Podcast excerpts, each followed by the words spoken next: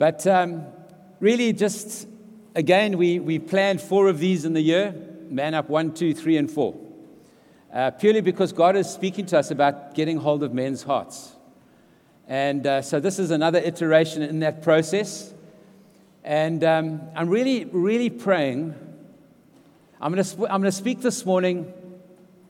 I'm going to use the context of marriage to talk about how men function. But if you're not married, please don't switch off. Please, please understand this is you. This is you preparing for marriage, but this is you as a man and the role that you're meant to play. I want to say that up front. But um, last, uh, post our previous man up time is uh, I found these stats and I wanted to give them to you. If a mother is the first to come become a Christian, there's a 17% probability that everyone else in the household will follow. But if the father is first, there's a 93% probability that the household will follow. A different set of data.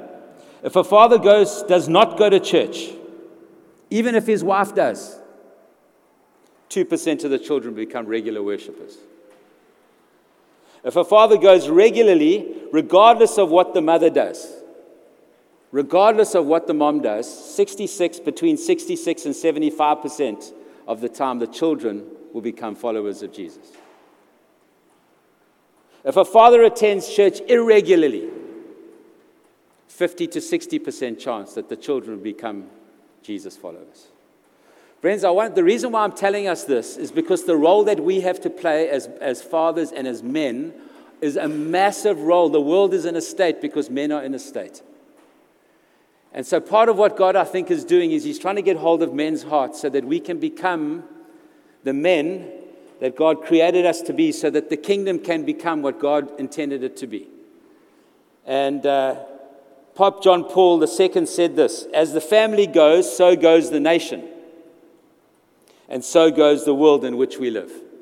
As the family goes, so goes the nation, and so goes the whole world in which we live. Pope John Paul II said that. I want to add this to that. As the fathers go, so goes the family. As the family goes, so goes the nation, and so goes the whole world. What we have to do as men, friends, the, the role that we have to play as men, as fathers, as brothers, is a massive role in the, in the, in the context in which we live. And I'm trusting that as we go through this process of God pulling us together, of God getting hold of our hearts, that we can become the men that we call to be, that our families can become the families we call to be.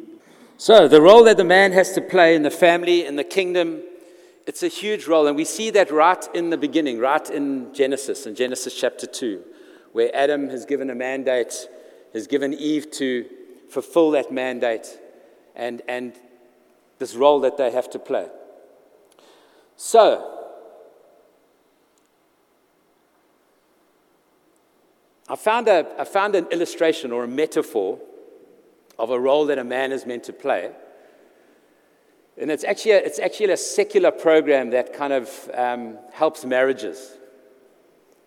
But uh, when I heard this guy talking about this, this metaphor, I just thought, my gosh, is there a better metaphor for this? Because kind of all the scriptures in my head, all the processes in my head kind of came into being, into line. And I thought, actually, if we could get men to be this, actually things will go much better for us. So I want to I wanna talk about that, that metaphor. Um, listen what Song of Solomon chapter 5, verse 9 to 13 says. So what happens is in Song of Solomon, for those that don't know, is a is a, is a book written by Solomon, King Solomon, and it's like this full on erotic love poem in the scriptures. And um, it's this interaction between the wife and the husband, and their friends interject every now and again. And um, in verse 9 of chapter 5, the friends say, Ask this How is your beloved better than others? How is your husband, the one that you love, better than others? Most beautiful of women. The friends ask the wife this How is your beloved better than others that you can charge us? So tell us, tell us, woman, how, how is the man that you love better than others? And this is her answer My beloved is radiant and ruddy, outstanding among 10,000. His head is purest gold, his hair is wavy and black as raven. His head is purest gold. I mean, his head is purest gold. She, she, she looks at his head and says, It's pure gold. I'm thinking, is that his head? Is that his mind? Is that his attractiveness? I think it's probably all of that. His eyes are like doves. She notices his eyes. How often, as men, do we notice our wives' eyes? We, we look at the glance of a woman. But the woman looks at him and says, His eyes are like doves. Doves are gentle. His eyes are like doves by the water streams, washed in milk, mounted like jewels. His cheeks are like beds of uh, spice, yielding perfume. His lips are like lilies, dripping with myrrh. His arms are rods of gold like topaz. I love the way she looks at him and she looks at his head and she, he looks at his eyes and then he looks at his, his arms. He looks at his cheeks. You kind of think she would say, Listen, this guy's taken down 10,000. This is why I love him. It's kind of a little bit different picture that this, that this woman sees. And this is the king. This is the king that she's describing. She's describing his masculinity, but not in the way that the world describes masculinity. It's every part of who he is. His body is polished ivory. Now we get back into it polished ivory. If Lefefe was here, I'd say there, that's the example polished ivory. With a bucket hat, exactly. His legs are pillars of marble. He's steadfast and firm. He's strong and capable. His mouth is sweetness itself. He is altogether lovely. What comes out of his mouth is sweet to me. This is how she describes this beloved of hers, this man of hers, this king that she's about to marry. This is my beloved. This is my friend, she says. Daughters of Jerusalem. Isn't it a very different picture to the kind of Rambo? Man, and the problem is in the world like we live today, we kind of need a little bit more Rambo because men are becoming more like women. So we need a little bit more guns and we need a little bit more shooting and killing stuff. Like we do that. We need that. And Chris Head says, Amen. Let's go hunt. But, but that's not just the only picture of masculinity that the, the, the, the scriptures portray. They portray this man that is, whose head is like gold, his eyes are gentle like doves. What comes out of his mouth is sweet. He's strong, he's capable, he's steadfast, and he's a friend. This is the kind of man that this woman is describing. So, how do we become this kind of man? How do we become, how do we, and listen, I'm a, I'm a kind of an engineer, ex engineer. So, like, I like practical stuff. Like, I want to know, my big question, my big problem is how. I always want to know how. So, I want to kind of give you something that you can get hold of, something that you can take hold of, that you can see and you can think, no, I can do that, I can become that. This is this, what I'm going to get to you. Genesis chapter 2 is where Adam and Eve are in the garden, and God gives them a command. He says to them, I want you to cultivate and serve this garden. I want you to, to, to work it, and I want you to take care of it. I want you to cultivate it, I want you to steward it, but also I want you to take care of it, meaning I want you to guard it, and I want you to protect it. So we understand this role from there that actually part of a man's role is to guard and protect, it's to oversee, it's to look out. It's to stand in front and not stand above your family, but stand in front of your family, Timothy says. So that you take it, the family's secure in your shadow and behind you. you get, they get behind you and they're safe and they're secure with you. This is the role of the man. In, in Ephesians chapter 5, which is probably the, the, the, the ultimate definition of marriage in the Bible. There isn't, you know, marriage, there isn't like marriage scriptures in the scriptures. They're just Christian scriptures that lead you into marriage. So all scriptures are for married people and single people and every kind of people. But in Ephesians chapter 5, there's this description of Jesus and the church, which is a description of marriage, husband and the wife. So it's kind of the closest thing that you've got to what does a good marriage look like. And it says this in verse 21 Submit to one another out of reverence for Christ. Wives, submit yourselves to your own husbands. Own husbands, that's important, as you do to the Lord. For the husband is the head of the Christ, a wife is Christ is the head of the church's body, of which he is the Savior. And that word Savior means that it doesn't mean the husband is the Savior like Jesus is the Savior. It means protector or preserver. So it's like, husband, wives, submit yourselves to the protection and the serving and the preserving of your husband. Wives, put yourself underneath that, put yourself behind that, put yourself in that so that you can be protected and served. Now, as the church submits to Christ, so also wives should submit to their husbands in everything. Husbands, love your wives just as Christ loved the church and gave himself up for her to make her holy.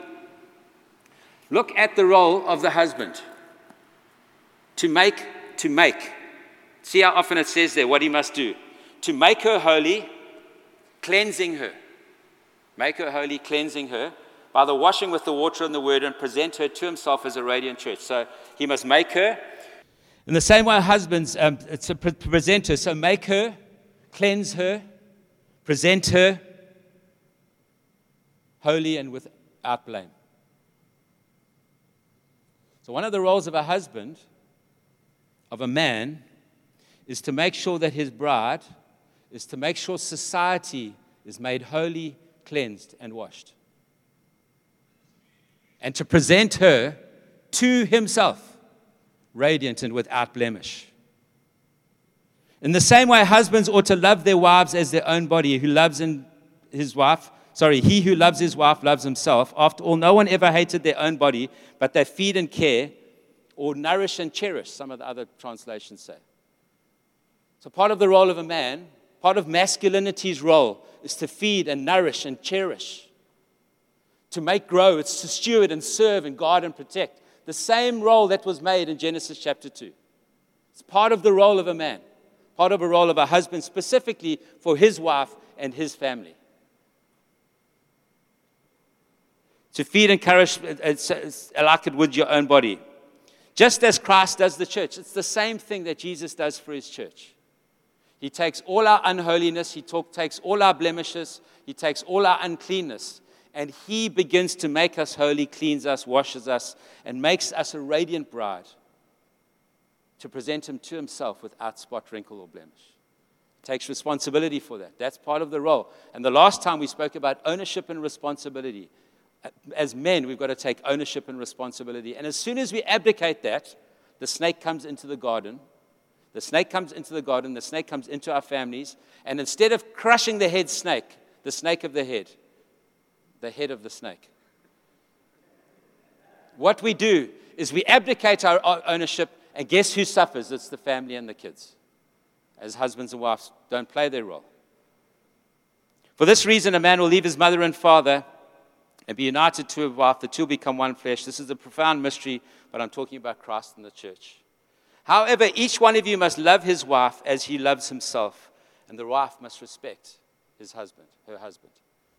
Those, that last verse is very love and respect. Very, very, very key words if you want to understand your masculinity and if you want to understand how we dysfunction as men, which is what I want to get into. Because I think the, the, the, the, the day of, uh, of us saying we emotionally, we spiritually mature, but actually we emotionally mature are done. I want to bring to our attention today that if you're emotionally immature, you're not spiritually mature. You can't be spiritually mature and emotionally immature because emotionally immature people affect all our relationships around us, which is not spiritual maturity. It's not big bringing together. It's not unity. It's not all of those things that embrace and reconcile, and it's the very opposite of that. But I'm going to get to that now. So, what you see now is you see the husband He's got this role to play. He's God, he's protect, He's to contain, he's to hold, he's to preserve, he's to make holy, he's to, it's all these things. He's to cleanse, he's to. The best illustration I've heard for what we meant to be as men, and I think I've said it to one or two of you before in marriage kind of talk, is we the bowl. I want to teach you, I want to, I want to show you what it means to be a bowl.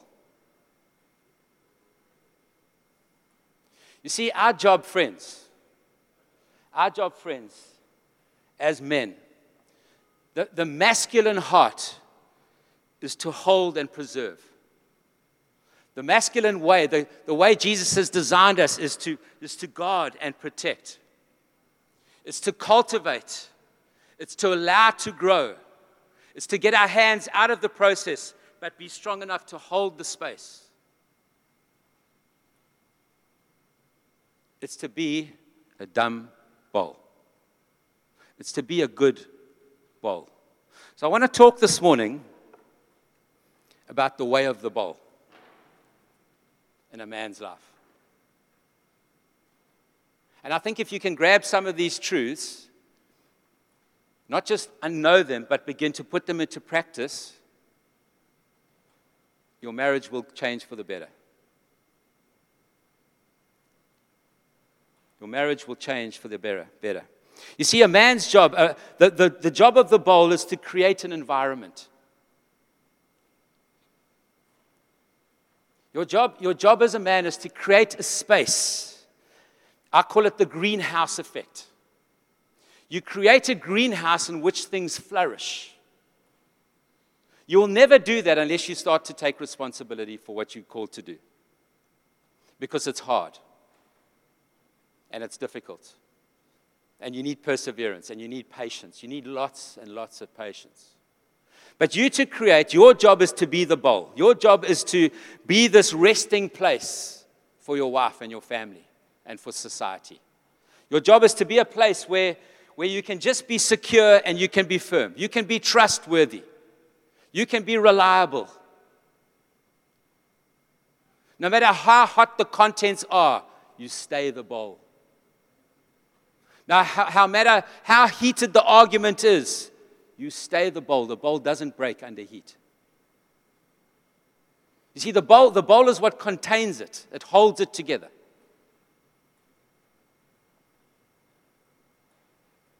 It's the greenhouse. Hold the space.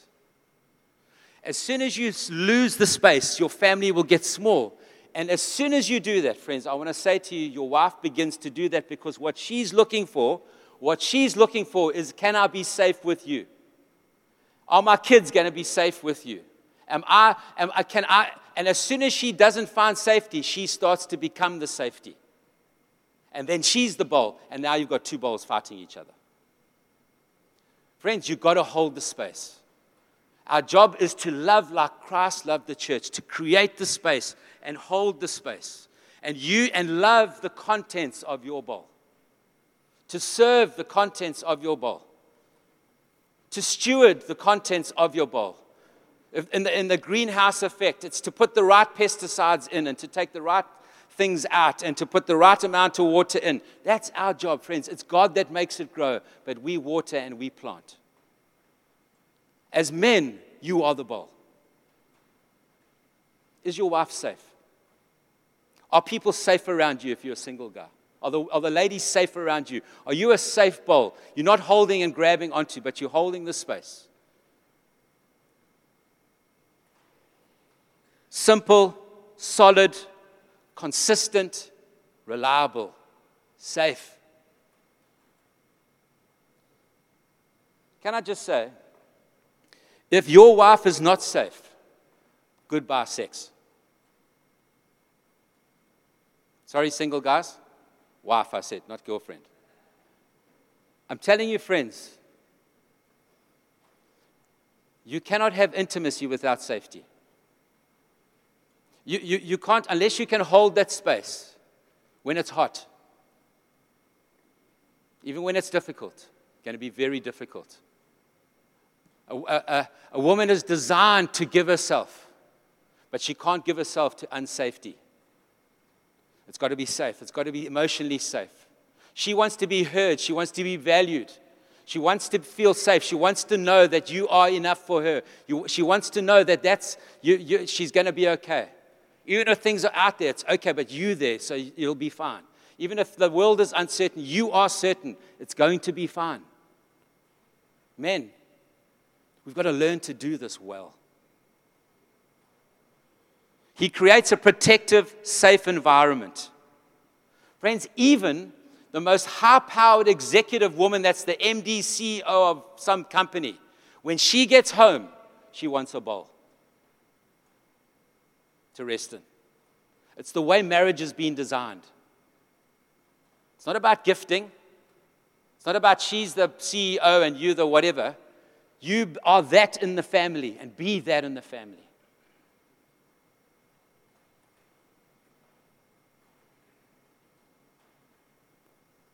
Love for, love for ladies, it says there, love your wife like Christ loved the church. So, the way the, a woman wants to be loved is to be loved like Christ loves the church, sacrificially. It's going to be okay. I know we're fighting, but I'm a bowl. I'm never going to let you go. I'm never going to drop you. That's what she wants to know. If you're falling apart, if you're falling apart, she gets unsafe. And I'm not saying that we can't fall apart because we do sometimes. I'm just saying that cannot be the pattern of our lives over and over again. The bowl creates a productive environment, not just a protective environment. It's a productive environment. It's an amazing thing. Ephesians, uh, Proverbs 31 woman is this incredibly productive executive that is operating on many levels. He creates a productive environment. And because she's, he creates a productive environment, she operates. Because, he's operate, because she operates, he sits at the city gate, the Bible says. He sits at a place of honor because of her production, but her production comes because of his serving and stewarding and cultivating. Men, are we stewarding? Are we cultivating? Are we being the bowl at home? He creates an environment of ownership and responsibility.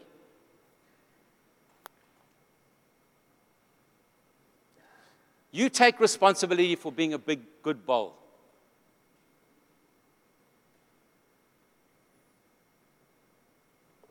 You can't keep, we can't keep blaming our wives and other people because what's happening in the bowl is not what we want.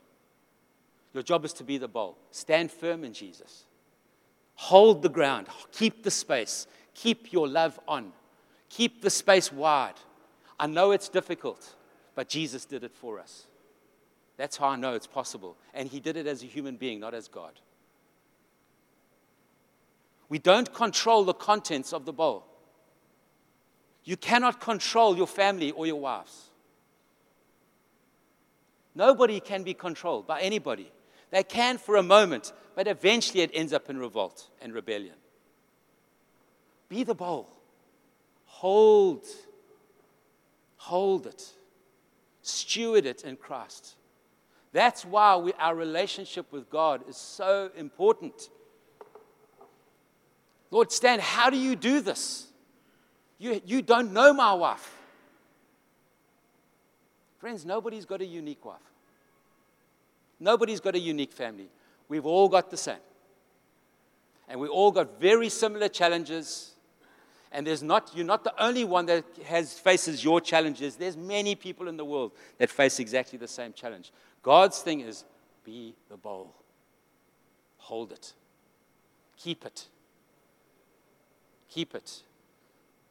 Mouth that speaks honey, sweetness, eyes like doves, strong legs, ivory arms, strong, holding the bowl keeping the space, holding the space. Friends, a soup without a bowl is an absolute mess. And I think a lot of marriages are in trouble because it's soup without a bowl, because men are not playing their roles. I think when men begin to play their role, the family begins to form.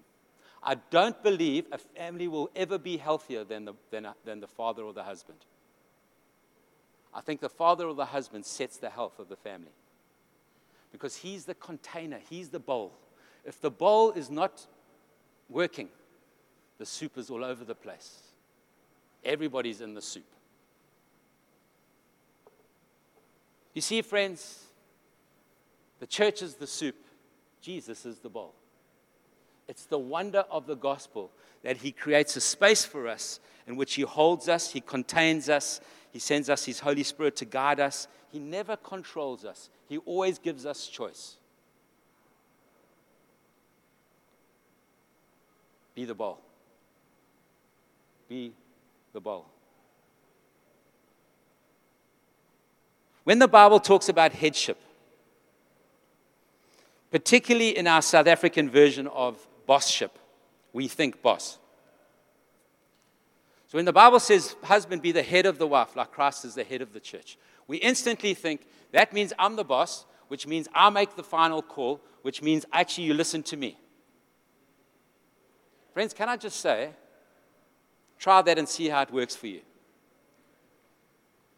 Number one, because it's not what it means. You see, Jesus is the head of your home. Together as a husband and wife, you're trying to hear God for your family. Actually, what I think it means is it means be the bowl. It means lead from below, hold from below, serve from below. I think leading in the kingdom is being the bowl. I think leading any form of leadership in the kingdom is, is being a bowl that creates space for people to flourish. How much more husbands with their wives? You see, a, a bowl never leads this way. A bowl this way means nothing. But you see, a bowl this way caps their family. A bowl this way spills their family. A bowl this way holds their family.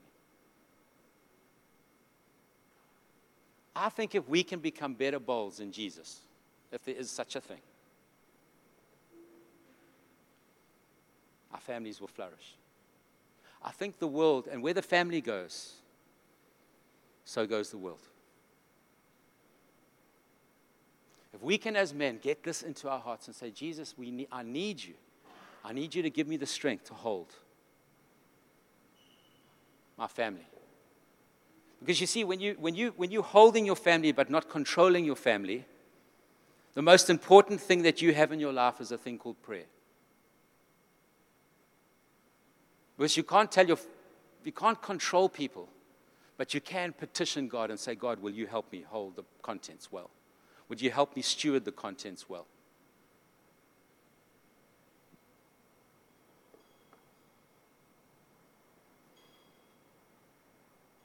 And one of the most important things about this bowl, friends, is a bowl can't be a bowl if it's got holes. And this is where I believe God wants to put his finger on our lives. Because I think we're trying to be good bowls, but actually, the holes in our bowls betray us all the time because we're leaking everywhere. Jesus wants men to be wholehearted, healed, and without holes, wholehearted.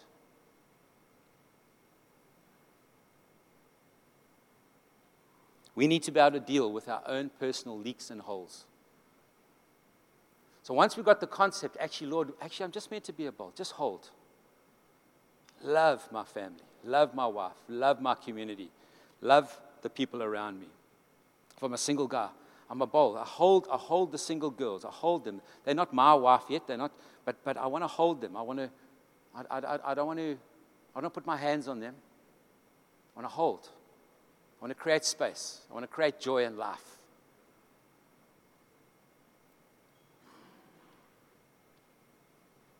And like I said earlier, what we've, come, what we've done in the church, I think, generally, is we've excused emotional immaturity while saying that we are spiritually mature. If you're walking with God for a long time and you're emotionally mature, immature, you're actually spiritually immature.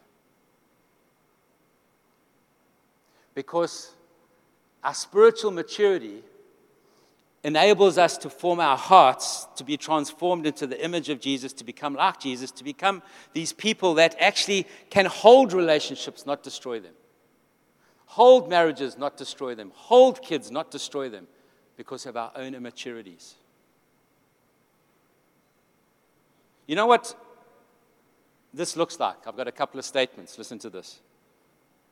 You can be a gifted speaker for God in a public in public and be a detached spouse or an angry parent at home. Spiritual immaturity. You can function as a leader and yet be unteachable, insecure, and defensive. Emotionally immature. You can quote the Bible with ease and still be unaware of your reaction and your reactivity. Because we know the scriptures, it doesn't mean you're emotionally mature. And one of the marks of spiritual maturity is a growing maturity in our emotions, patience, not quick to anger, not quick to speak. It's part of spiritual maturity. You can fast and pray regularly, yet remain critical of others and justifying it as discernment. What about this? You can lead people for God when in reality your primary motive is an unhealthy need to be admired by others. What about another one? You can hurt, you can be hurt by the unkind comment of a coworker and justify saying nothing because you avoid conflicts at all costs. Spiritual immaturity. You can serve tirelessly in multiple ministries and yet carry resentments because there's little personal time for healthy self care. And lastly, you can lead a large ministry with, with little transparency, rarely sharing struggles and weaknesses, emotionally immature. And men, men, and I know this is particularly difficult for men. And the reason why is because of this thing called shame. And the way men process that. Uh, God has really started to speak to me about this thing of shame and how it works. And, and, uh, and the research has shown that although shame is the same thing, it's different for men. It, it, it gets outworked differently for men and women. So for men, the spiritual immaturity, this, the spiritual, uh, uh, sorry, this emotional immaturity kind of manifests and it's very difficult to work through and we, we, we god we step away from it all the time and we make excuses for it and we argue it away and we hide away and then as soon as people we get a little bit close to god doing something with us we leave the church or we leave our friends or we, we do something we avoid it. And part of the reason is it for that is because of this thing called shame and what men carry in the, in the form of shame you see for men Shame, shame is this, for those that don't know, it's this kind of this feeling of I've done something or something was done to me that discounts my created value, so I'm never good enough. I'm never enough. I'm, I'm, I'm a failure.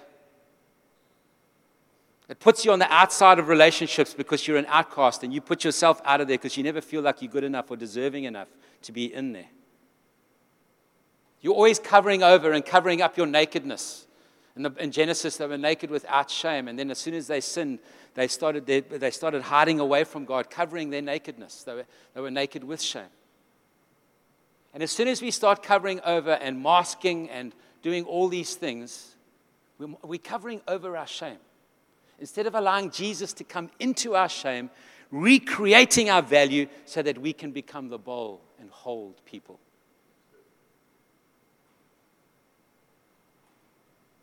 Because that's what the gospel does. It makes you worthy, it makes you an honored guest of the king, it makes you a holy people through nothing of your own because of what Jesus did. But unless you let the gospel into that weakness, unless you into that spiritual immaturity, into that hurt, into that pain, what happens is it follows you all your life. And you wonder why your bowl has so many holes and you can't hold your family. And all of us have holes at some level, at some point, somewhere.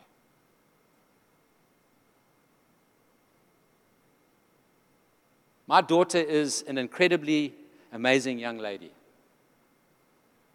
But let me tell you what, she can push me over the edge like that. And I've been processing this in God. I'm saying, God, why is it? Why is it she's the only one in the family that I've got a trigger with? It's like it's like I can be, she can be sitting there loving me. 10 seconds later, and we're saying stuff to each other that we shouldn't be.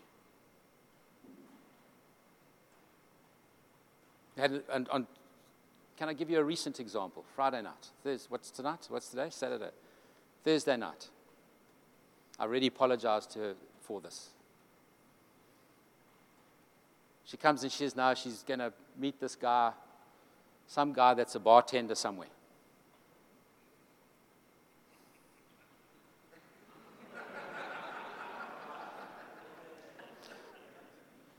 I'm like, and she's all excited because she's, this guy's phoned her, contacted her. And listen, for her, she's more excited about the fact she's going on a date. It's like it's got nothing, she doesn't want to marry the guy. In my mind, I'm thinking, Natalie, Natalie, Natalie, don't go there bartender, this guy, I don't know where, where, what, this guy, not your guy. So I expressed that quite firmly. And she gets up, oh, what do you mean you're so judgy, this thing, that thing? But inside of me, and then it triggers in me even more. So then she comes back and we go back at each other. And I'm like, eventually, oh, I have to go back to the next day. Sorry the way I spoke to you. Please understand. I'm your bowl. I don't want some chop marrying you. So when you say that, it triggers this thing inside of me that actually I don't want that because I'm protective about you.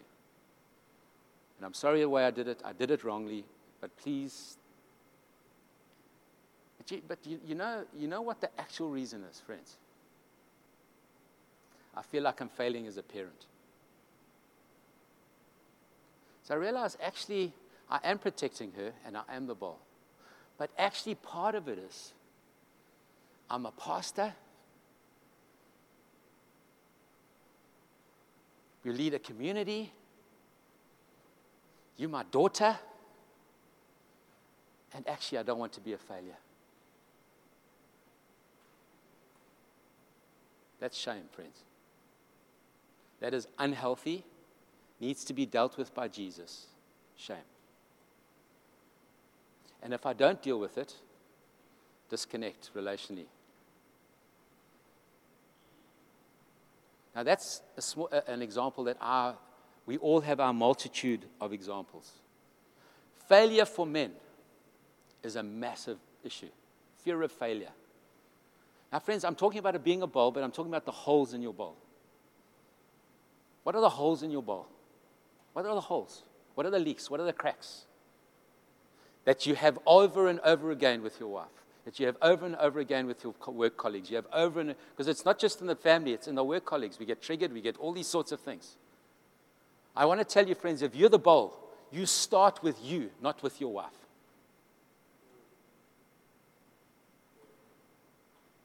She can't, she can't do anything unless she's got a bowl. Even a half a bowl will help. This is what shameful men is failure at work, on the field, in marriage, and in bed.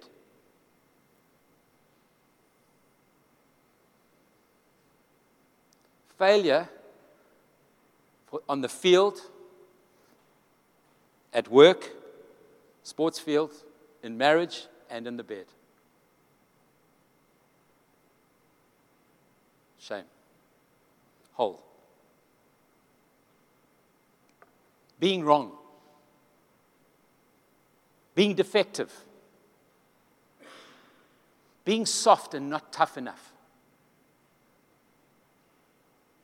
In our culture, it's shame. Man has got to be tough, not soft. Shame is being is not being shame is being that guy that gets pushed around. Shame.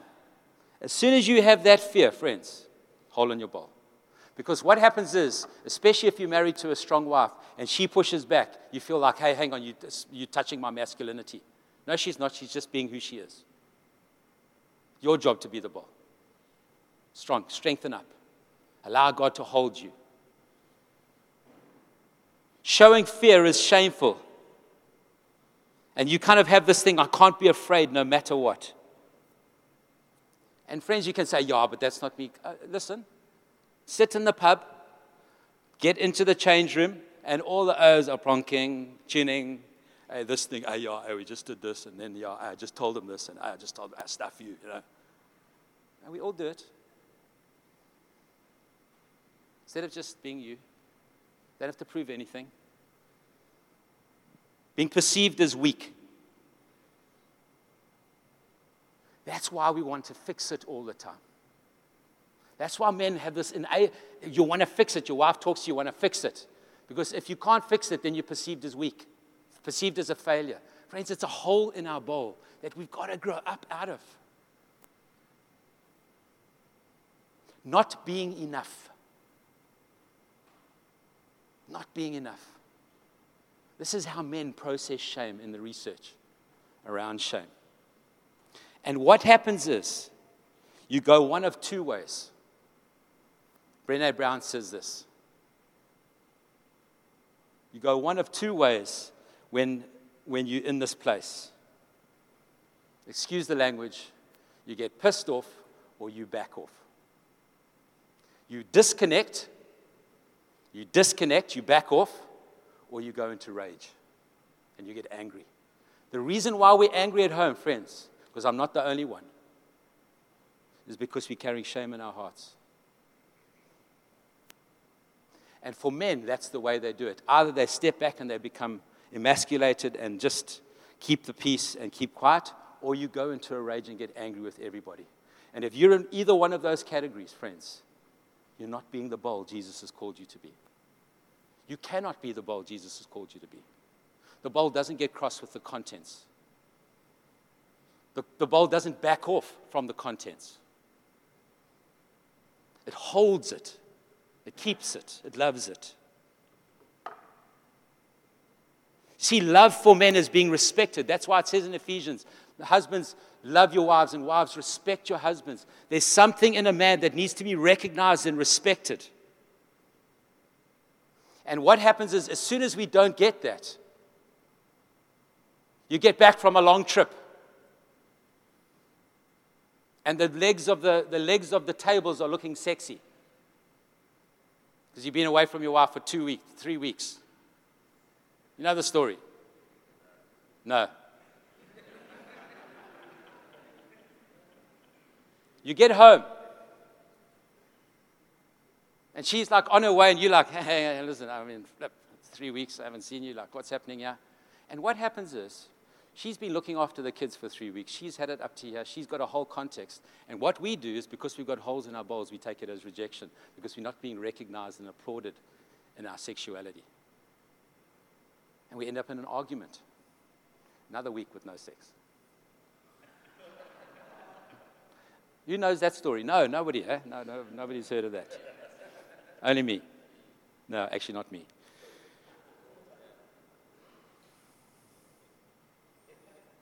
And what's incredible is women have this incredible ability to stick their fingers in our holes. Nicholas, okay, uh, this is a men's meeting. I suppose you can't say that. Holes in the bowls, guys. They've got this unbelievable ability to just, yeah, exactly where it's, ah, and it causes the rage or the disconnect. You know why she does that? Because she's testing to see whether you're safe or not. Can I be safe with you? Are my children safe with you? Are our children safe with you? Women have an unbelievable ability to put, it, put their finger right on the very thing that actually just. Uh, and then people come and sit in my office. Oh, my wife is just this. I want to just say to the man, take the wife out the office, put the bowl on the table, and say, there we go. Stop whining and be the bowl. Take ownership and responsibility. Do the work in your own heart so that you can contain the love and the goodness that God's given to you in the form of your own family.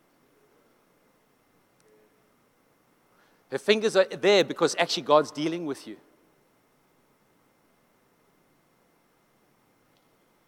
And so what happens is these moments get taken as rejection instead of actually, hey, actually, maybe it's not rejection. Maybe she's just also dealing with stuff.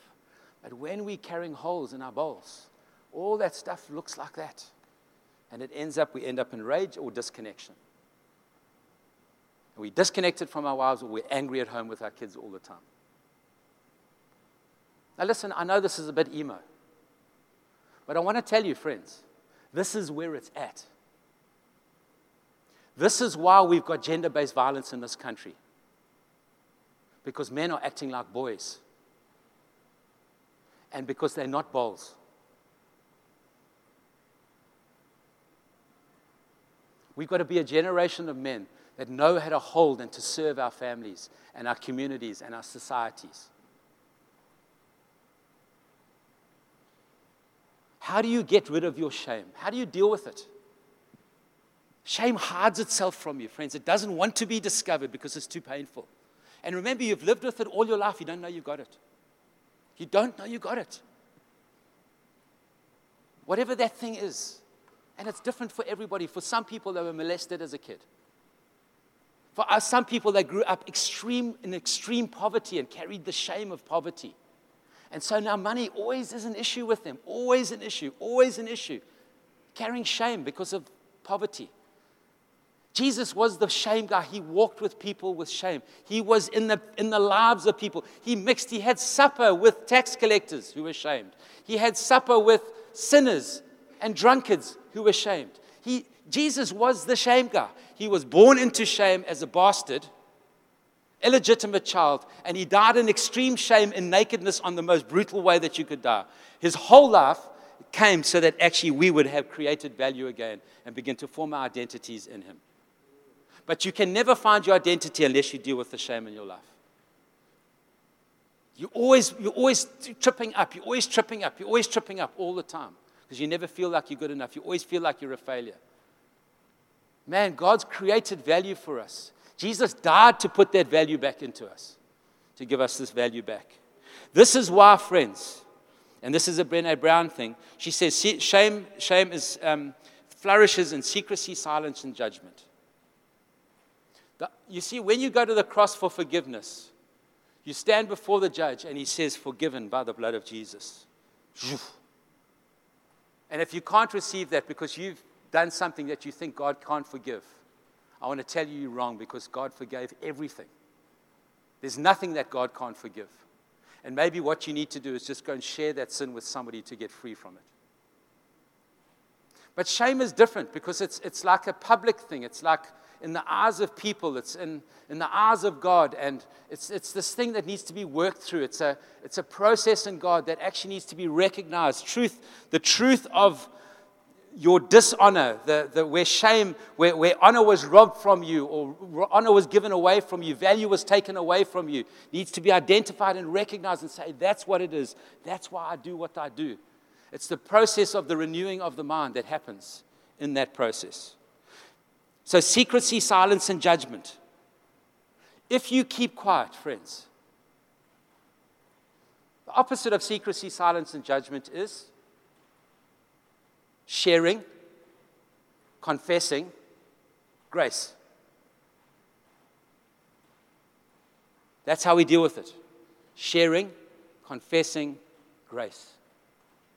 You share in a community of men. That's why I'm more, I'm more convinced than ever.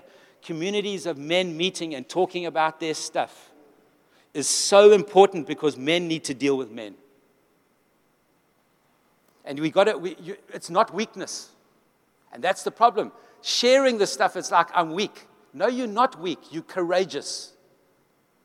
Let Jesus set you free so that you can be, be the bowl that you've been created to be for your husband, for your wife, and your family.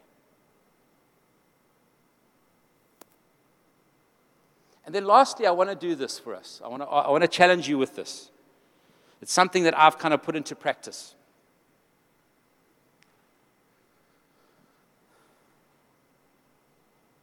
So I'm trying to be this bowl for my family. I'm, I, like this thing, I'm trying to say, Lord, I actually want to be that. I want to be a place of peace.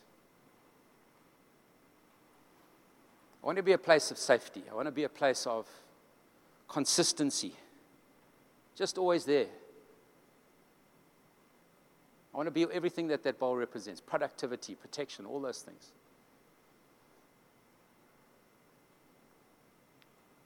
I want to suggest that you do this. Is you create some terms for how you want your bowl to be. What I mean by that is this. I ask, the, ask this question How do you show up? How do you show up wherever you? How do you show up with your family? How do you show up at work? How do you show up with your kids? How do you show up with your friends? How do you show up? What is the when you when you walk into the room? How do you show up? When challenges come at you, how do you show up? When bills come at you, how do you show up? When business goes bad, how do you show up? Whatever it is, how do you show up? And one of the things that I think is helpful for us as men is to find some words that you take responsibility for. That are your words. So, for Jesus, for example, let me give you the example of Jesus. I think, I'm just. So, Jesus has a moment where he gets baptized, and the Father says to him, You are my Son, whom I love, and with whom I'm well pleased. Those three things my Son, love, and I'm well pleased. And I thought, you know what? When Jesus showed up as a bowl, he was always those three things. He always acted like a son. Like this thing didn't just depend on me, like I had a father. I'm not an orphan, I'm not a slave. So he, he lived in his sonship. He didn't, act, he didn't come because he had lack whom I love. So he came as a son. He acted like actually he's got resource. He, he, comes like he, he comes like he's got more than just him pitching. He knows that God, his father's with him. But then he's also, this is the one I love. So when he comes into a situation, whether it's with Pharisees, whether it's a desperate situation, he always comes in love. So love is this. Remember this. This is the best definition of love I think you can have. Love is to live for the best of another. So whenever Jesus operates, he's always living for the best of another. He never, he never comes into a context needy. Can I just say that again? He never appears, he never shows up needy. He's loved. I want to say, men, even if your wife doesn't want to have sex with you, you're not needy. Stop being needy. You're loved. Be the ball. Be the ball. Allow God to do it. So whenever he pitches, he always, he always comes with love. He's never needy. He's never comes into a situation and like, oh, nobody cares about me. He always comes in love. And then the last thing he does, so his words are son, love, and pleased. Whatever he did, he did in obedience so that it was pleasing to the Father. So when I look at it, I, his whole life is, Lord, don't, Lord, I can't do this, but if it's your will, if, if it pleases you, Lord God, I'll do it. So I think Jesus had this, these terms. This, you could call it a code. He had this code Son, love, pleased.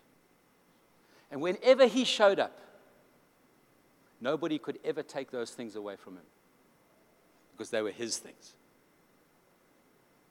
So if he became needy, that wasn't because, that was because he allowed himself to become needy.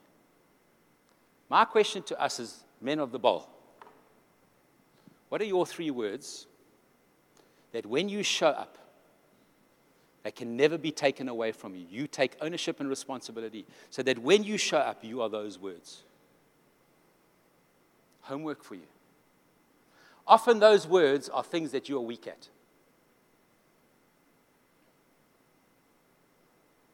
I am a natural panicker. I'm an engineer, I've been taught to see risk and to see risk everywhere. I have a, we have a, a FIPS saying in our house, which I've said a few times before. FIPSers never panic, they pray, and the fathers make a plan. It's written on everything. That's FIPS. I gave my son a sword at his, at his wedding, it's on the sword. Because we're prone to panic. So, my three words are this. When I show up with my daughter, when she's Mm. Peace.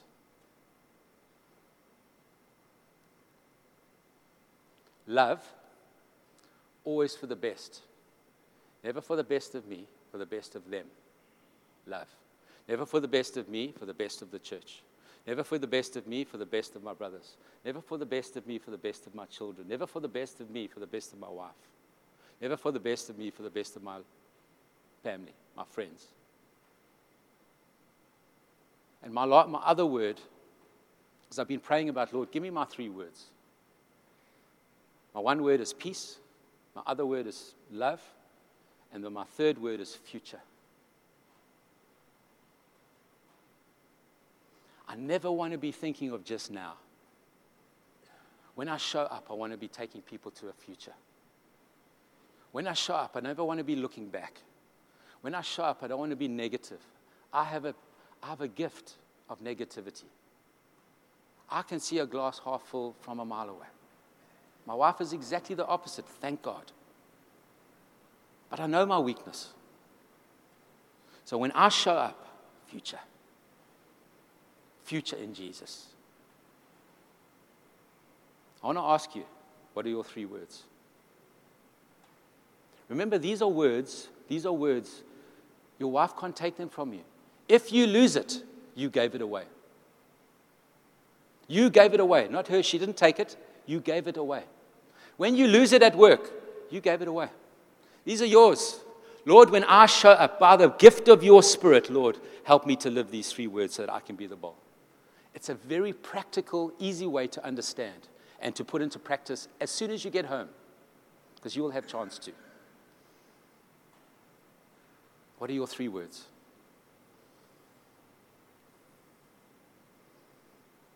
Some of you got them already. What are your three words? The way you show up. Because I think those three words, those three terms, that code, will help you govern the bowl that you're called to be.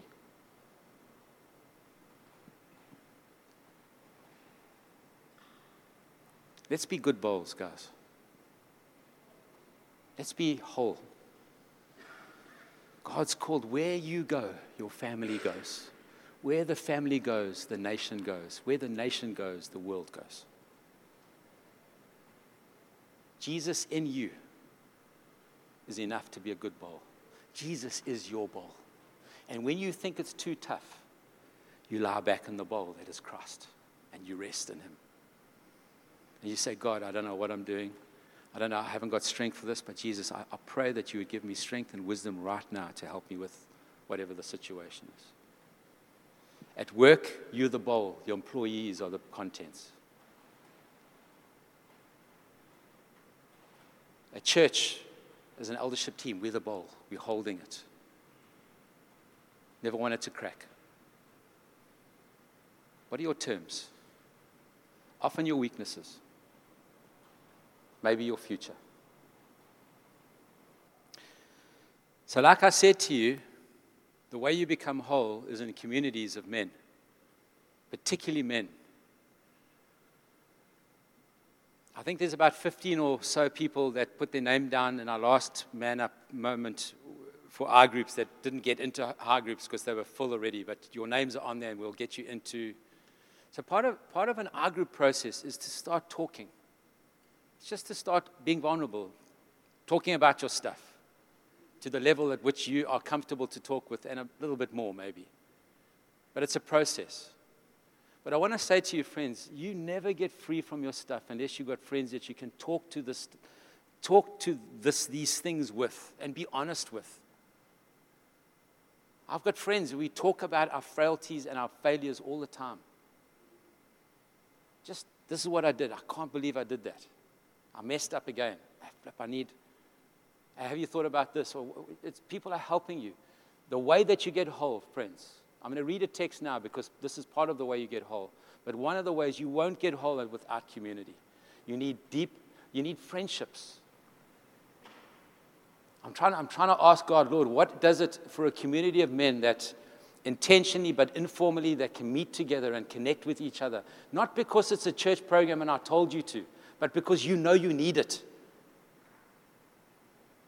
Get together with two or three mates and put a date in the diary every, three, every month that you're going to sit down and you're just going to talk. How are you doing? And ask the questions How's your marriage? How are your children? How's your business? How's your emotional health? How's your sex life? How are your finances? Ask the big questions. Like it's not rocket science. That's one of the ways that you get whole, one of the ways that you start to process getting whole. One of the other ways that you do is, the, is, this, is this thing of the, this code that I'm talking about, those three words. Because unless you start to put it into practice, you lose it. You will walk out of here, and tomorrow you're back into, and we'll be at next man up with the next thing. Like you need to get before God and say, God, give me those three words that I keep, I keep messing up on because I don't want to give that away.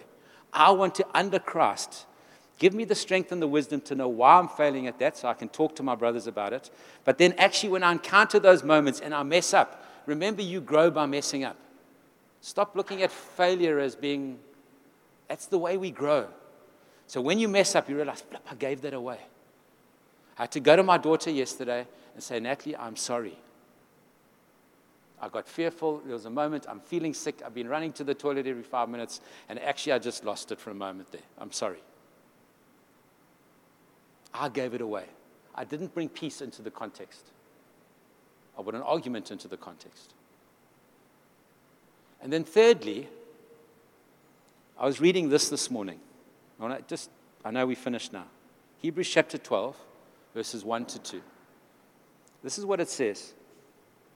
It says, Let us run up with perseverance the race marked for us, fixing our eyes on Jesus, the pioneer and the perfecter of faith for the joy set before him, so for the joy set before him because of what was coming, he endured the cross. He endured the pain. He endured the agony. He endured the sacrifice, scorning its shame. What that means is Jesus shamed shame. Because of what was before him, he endured scorning and despising and shaming the shame that was his on the cross and sat down at the right hand of the Father. You see, friends, the way you become a whole bowl run with perseverance the race, the purpose that God has for you. It's part of becoming whole. If you're running purposeless, your, whole, your bowl will never hold its thing. Fixing your eyes on Jesus. He is the perfecter and the finisher. Keep your eyes on Jesus. You want to become whole, fix your eyes on Jesus.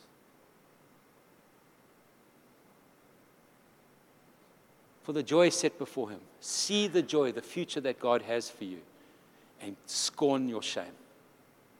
Shame the shame so that it no longer has a hold on you, that you can become the person you're called to be. And then it says, and then he sat at the right hand of the Father. Take our place of honor and authority. I wish I could give you, I wish I could take you through a course of three weeks, eight weeks, and then this would all be dealt with. But it wouldn't be. Because it's a process that God wants to deal with you in community as you learn to walk with Him so that you can become this whole ball. And that's why you need help from your brothers. Ask for help from your brothers.